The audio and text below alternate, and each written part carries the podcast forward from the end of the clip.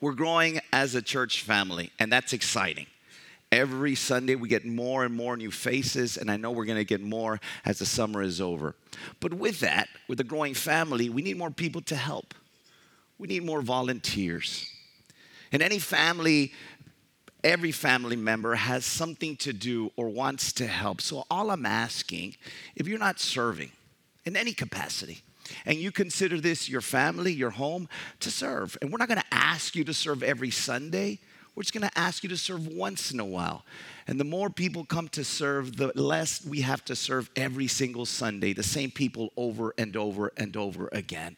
And I'm not asking you to do anything I wouldn't do. Church, trust me. If I'm not up here, you'll see me ushering, greeting, you'll see me out in the parking lot because we're all serving Jesus Christ, the head of this church. And so I encourage you, again, if you are not serving, any ministry that you feel you're gifted to, we need you. The children's ministry, the audio visual ministry, the high school, middle school ministry, the first assimilation ministry, making coffee, greeting, ushering, the parking lot. Boy, do we need help at the parking lot. Just go out there for one service. The worship team needs volunteers as well. And trust me, I will not sing. That's a good thing. But every, anywhere else, if they need me, I will be there because I have to remind all of us that Jesus Christ Himself said, I came to serve, not to be served. I Just want to share with that. Thank you guys. My son, my oldest son, recently got engaged. He's excited, real excited. They're planning the wedding. They've got the date, they've got the venue, they've got the wedding coordinator, and they're all ready to go. Their only hesitation, what's really hard for them to do, is the wedding list. Who is going to be invited?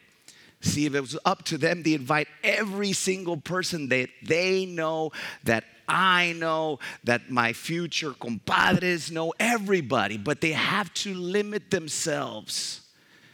And when I am doing premarital counseling, that is very stressful for the couple that's about to get married.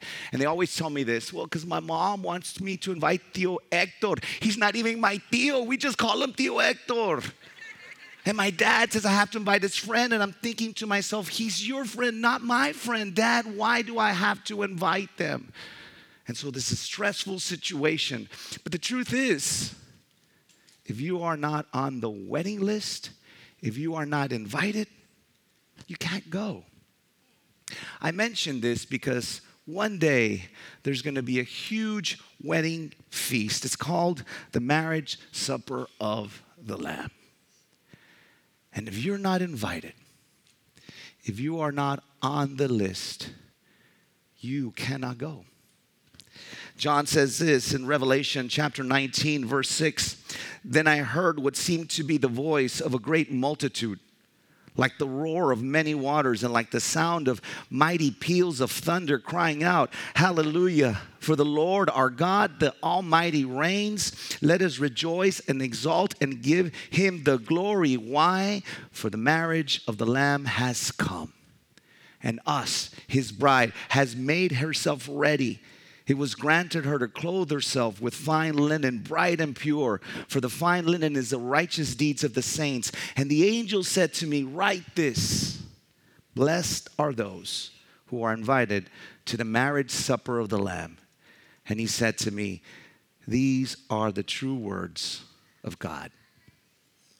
So, my question is Are you invited? Are you on the invitation list? Today, we continue our series that we've called The Afterlife. And what we have been looking throughout this month, the month of July, is what happens to someone when they die, the afterlife. And my prayer, and I sound, I know I sound like a broken record, but my prayer is that we get a real, real understanding of what awaits for us in the afterlife. And my prayer, my hope is that if you've trusted Jesus Christ as your Lord and Savior, that you gain and want to be in heaven with Him. See, church, To long for heaven is to long for Christ, and to long for Christ is to long to he- for heaven because you will be with him forever and ever and ever.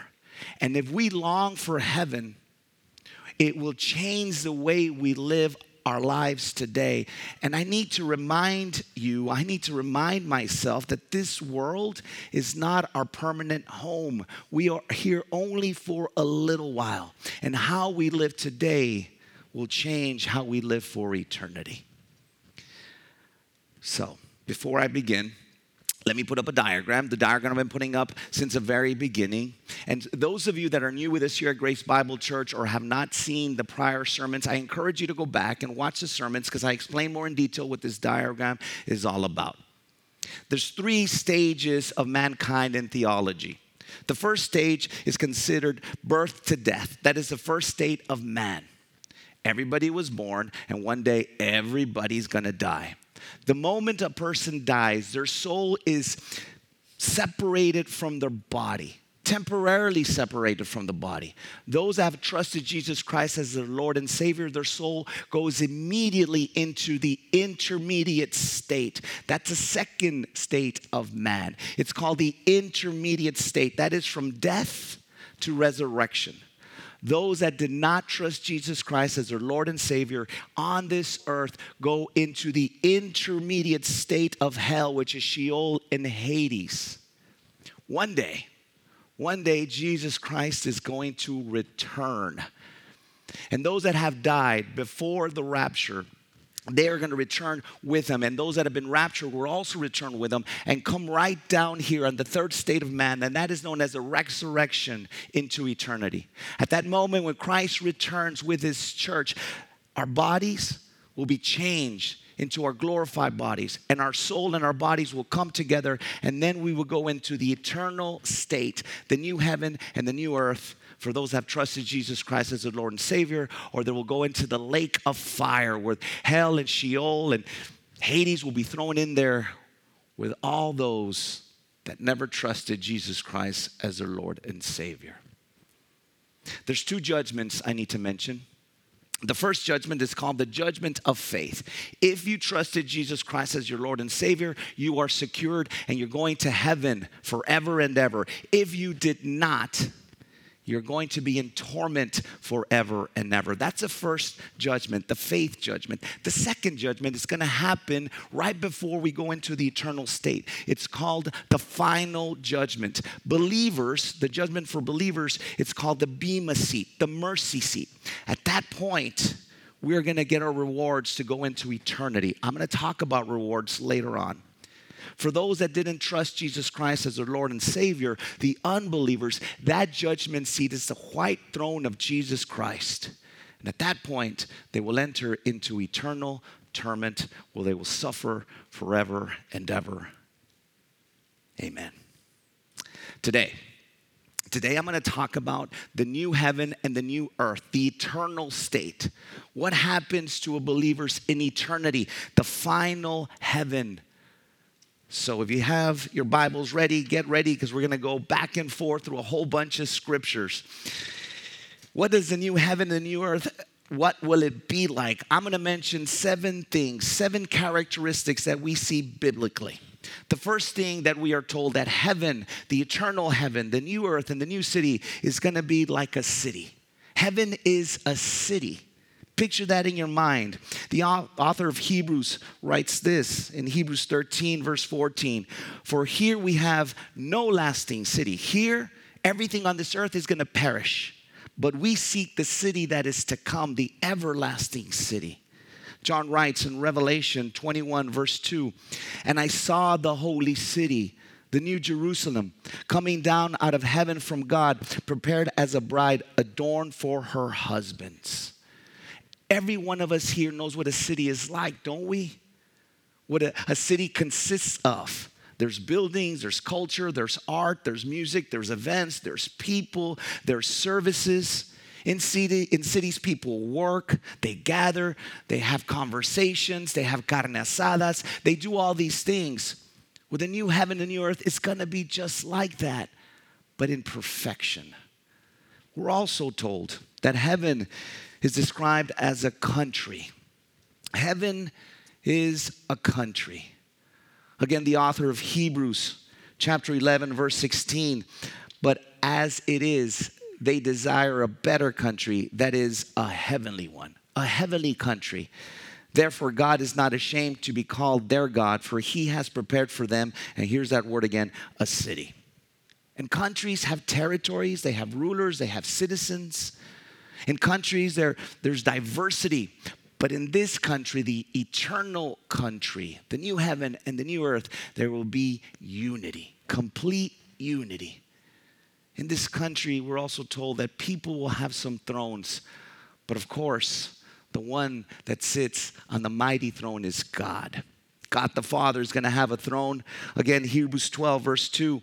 Looking to Jesus, the founder and perfecter of our faith, who for the joy that was set before him endured the cross, despising the shame, and is seated at the right hand of the throne of God.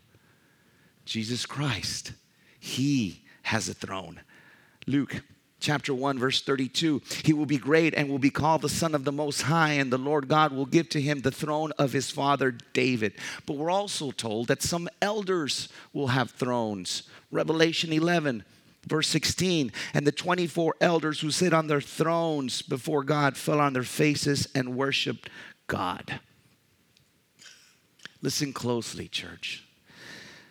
Heaven will be a new earth not a non-earth Heaven is going to be a new earth, not a non earth. Revelation 21, the Apostle John writes this Then I saw a new heaven and a new earth, for the first heaven and the first earth had passed away, and the sea was no more. Let me stop here before I continue.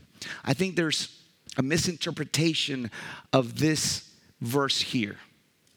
See, some people I've heard said, say that in the new heaven the new earth, there's not going to be any sea. There will no longer be a sea as we know it. But what John is talking about here is isolation. If you recall, John was sent off to an island, a deserted island, to spend the rest of his life in isolation. And as John is writing this, I can only picture him looking up and see sea between him and his community. And what he's saying here is that this sea, this isolation, what's keeping me from being with my brethren, will no longer be. So, in the new earth and the new heaven, we are going to have a sea, but there won't be any isolation. He goes on in verse 5 He who was seated on the throne said, I am making everything new.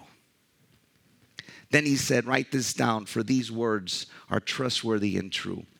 I really encourage you, church, to go back and read Revelation chapter 21 and chapter 22 because it gives us a detail, a detail examples of what heaven, the new earth, and the new heaven await for all believers. But I want you just to imagine this. Imagine the most beautiful sunset you've ever seen in your life, or the most beautiful sunrise that you have ever witnessed. Imagine your best day ever and multiply it times a million. That will give you an idea, I think, of what heaven is going to be like. It will be new and it will be perfect. A new and perfect earth.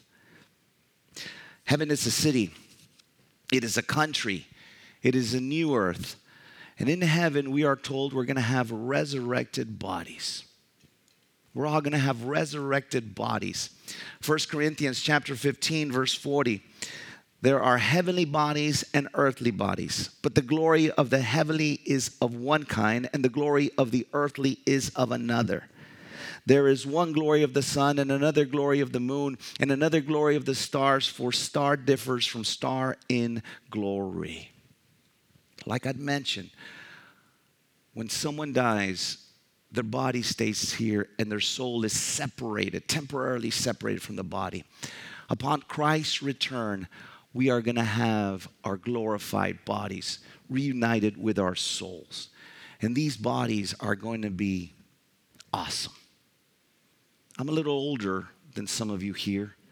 And you guys that are a little bit older like me can, can understand what I'm about to say. Every morning I get up and something else hurts. Well, the new heaven and the new earth, nothing's going to hurt. We're going to have bodies that are a thousand times much better than the ones we have now. We're to get upgrades. I believe we're to have some new features. We're to have resurrected bodies. I love what John Piper says about heaven. He says this God promises that the glory of his people will demand a glorious creation to live in. So when God makes all things new, he makes us new spiritually and morally. He makes us new physically, and then He makes the whole creation new so that our environment fits our perfected spirits and bodies. I love what Paul writes about the resurrection. He says this in 1 Corinthians chapter 15 verse 42. So is it with the resurrection of the dead. What is sown is perishable. What is raised is imperishable. What is sown in dishonor, it is raised in glory. It is sown in weakness, it is raised in power. It is sown a natural body, it is raised a spiritual body. If there is a natural body, there is also a spiritual body. Four things that Paul says here, four glorious things. Look what he says again with me. He says that we, our bodies, are sown originally a perishable body, but will be raised an imperishable body. We are sown in dishonor, but will be raised to glory. We are sown in weakness, but will be raised in power. We are sown a natural body, but we're going to be raised a spiritual body. Those are beautiful promises that awaits believers in heaven. But we're also told that we will have rest. We're going to have rest in heaven rest like no other. Revelation chapter 14, verse 13. And I heard a voice from heaven saying, Write this. Blessed are the dead who die in the Lord from now on. Blessed indeed, says the Spirit, that they may rest from their labors, for their deeds follow them. I think we all are looking for rest. I know some of us are walking here tired of life tired of everything that's going on in the sinful world. But one day, one day, all this will no longer be. I love again what the author of Hebrews writes in Hebrews chapter 4, verse 10. For whoever has entered God's rest has also rested from his works as God did from his. Let us therefore strive to enter that rest, the eternal rest, so that no one may fall by the same sort of disobedience. But there's more. We're also told we're going to have rewards in heaven. We're going to be rewarded in heaven on how we live our lives on earth. Paul writes this in 1 Corinthians chapter 3 verse 13. Let me mention this because I mentioned it the first week. This is the verse, these are the verses that many people teach the doctrine of purgatory on. And I hope you'll see that this has nothing to do with second chances. It has nothing to do with purgatory. Purgatory does not exist. There's only two destinations when someone dies it's either hell or heaven. But here's what Paul writes Verse 13 Each one's work what we do on this earth will become manifest, will become evident, for the day will disclose it. What day? The day of judgment. Because it will be revealed by fire, and the fire will test what sort of work each one has. Let me first mention that the image of fire is associated with the coming of Christ, mostly always associated with Christ coming. And one day, like I mentioned, every single one of us will have a judgment, the final judgment. And on that day, what Paul is saying is that we are going to be judged for the quality of the work, the quality of what we did on this earth. This church is not a question of salvation. Salvation is a gift given by His grace through faith in Jesus Christ. This is talking about service. This service at the very end, what we did on this earth is going to be judged based on the quality, not the quantity, based on our hearts. He's going to go on and say this, verse 14. If the work that anyone has built on the foundation survives, he will receive a reward. If what we do on this earth was really to glorify him, was really for eternal things, we will receive a reward, a crown, as we'll see in a little bit. If anyone's work is burned up, he will suffer loss, though he himself will be saved, but only as through fire. Again, what Paul is saying if your work on this earth was genuine from the heart, you will be rewarded. If it was not genuine, it was just to glorify yourself. If you did it, did it in weakness, it's going to be revealed through fire, as through fire, and you will suffer loss but you are still saved. Your true intentions will come out, and you're gonna be disappointed, but you're still saved. I love what one commentary says. He says this The true nature of every Christian's work will become manifest because it will be revealed with fire. That fire will test what sort of work each one has done, its quality. Let me mention the rewards are called crowns that a believer will receive in heaven. And I found five crowns biblically that are mentioned. The first crown is the crown of righteousness. The crown of righteousness. Paul writes this in 2 Timothy chapter 4 verse 8. Henceforth there is laid up for the me the crown of righteousness which the Lord, the righteous judge, will award to me on that day. And not only to me, but also to all who have loved his appearing. This crown, church, is going to be given to believers who live their lives on earth striving to be with Christ in heaven. Those believers that do not look for things of this earth, but look for things that are above, as Paul mentions in his writings those people that are longing to be in heaven. That's what the crown of righteousness is going to be given to those. The second crown we see is a crown of life. James mentions this in James chapter 1 verse 12. Blessed is the man who remains steadfast under trial, for when he has stood the test, he will receive the crown of life which God has promised to those who love him. Believers who maintain their love for Christ who trust Christ more and more, no matter the circumstances, no matter the struggles, no matter the suffering, will receive the crown of life. And as I look around to my church family, I know that many of you will be wearing this crown. I know many of you are going through some trials and suffering, seasons that seem to never end. And this is the promise that awaits for all believers that go through this persecution and suffering. There's also what's known as the crown of glory. 1 Peter chapter 5 verse 4 and when the chief shepherd appears you will receive the unfading crown of glory this crown is given to the faithful shepherds the teachers the pastors the elders the deacons the small group leaders the teachers in the children's ministry anyone who proclaims God's truth genuinely proclaims God's truth will be given the crown of glory.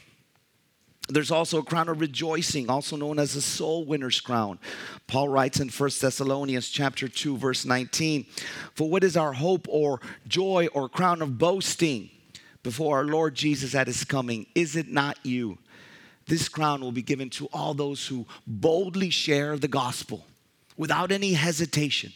They want to go and just share the good news of Jesus Christ as we're all called to do inviting people to church, trying to bring others to Jesus Christ.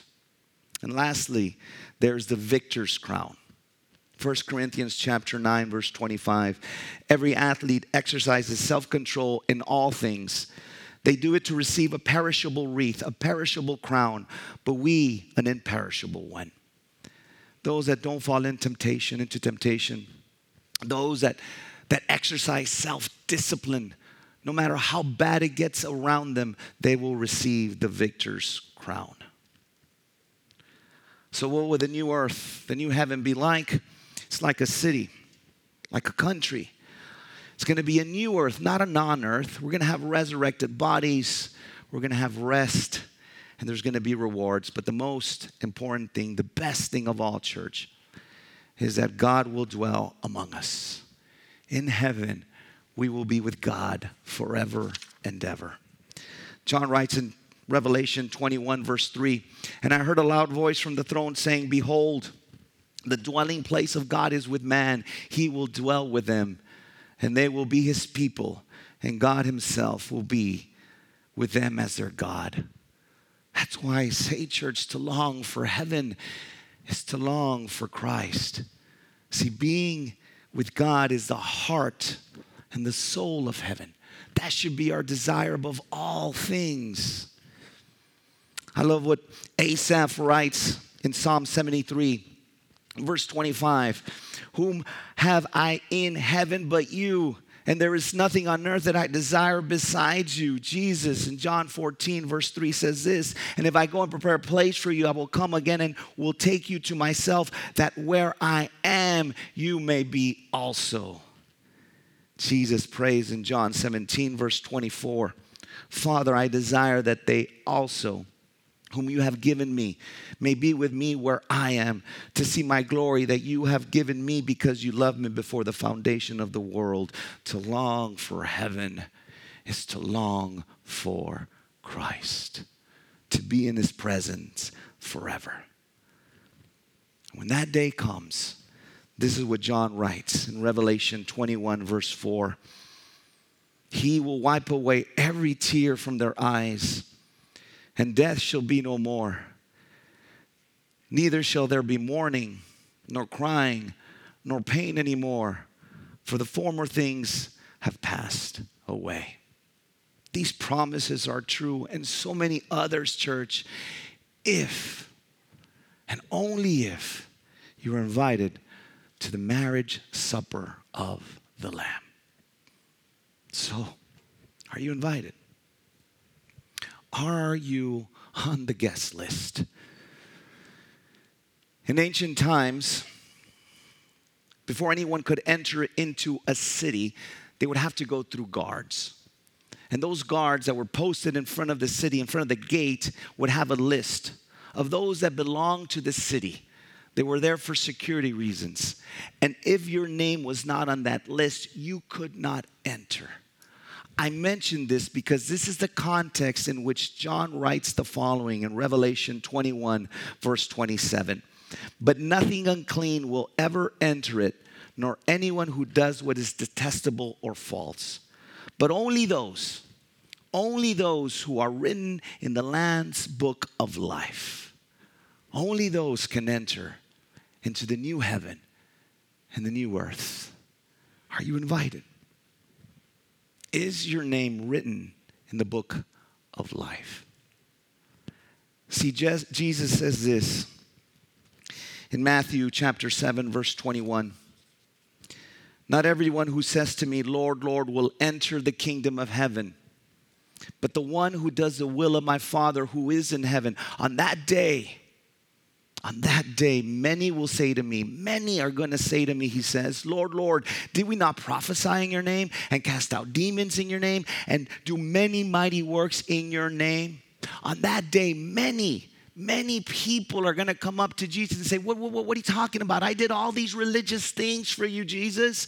I read my Bible daily. I went to church. I served in every ministry just like the pastor asked me to. I did all these things. I prophesied in your name. I casted out demons in your name and did mighty, mighty works in your name. And Jesus is going to say to them, verse 23, I never knew you. I never knew you.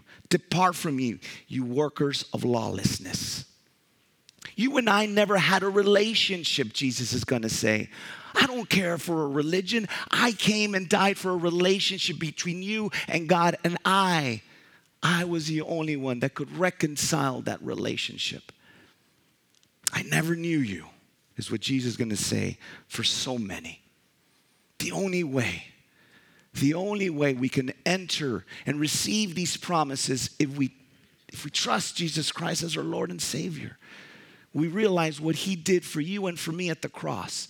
And at that moment, at that moment we are reconciled between a holy God and a sinful people. Reconciled in trusting Jesus Christ. In that moment, we have a relationship with Him. That moment, he does know us. That moment, we are secured and we will have eternity and be in eternity with Him. And so on that day, we get to see this promise Revelation 21 4. He will wipe away every tear from your eye, and death shall be no more. Neither shall there be mourning, nor crying, nor pain anymore, for the former things have passed away. This verse has a very special meaning to me. This is the last verse I shared with my grandfather before he passed away. Him and I had a really close relationship. And when he got ill, I made it a point to visit him daily, church, daily.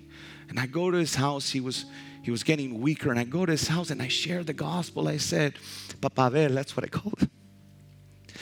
Do you understand what I've been telling you? You can't be saved by works. Because he would do all this religious stuff. And I remember him asking, Well, I don't have to do all these things. You don't have to. You don't have to do all these things to be accepted. You are accepted when you put your trust in Jesus Christ. You've been saved by grace through faith only in Him. Do you get it?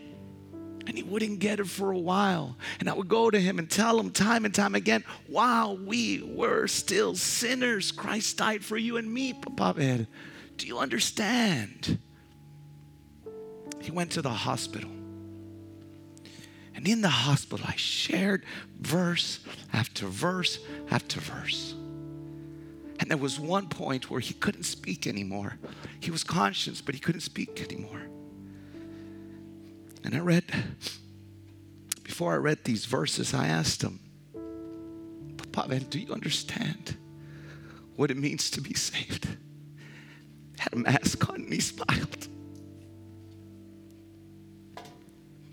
And he did thumbs up. And at that moment, I read to him Revelation 21, verse 4.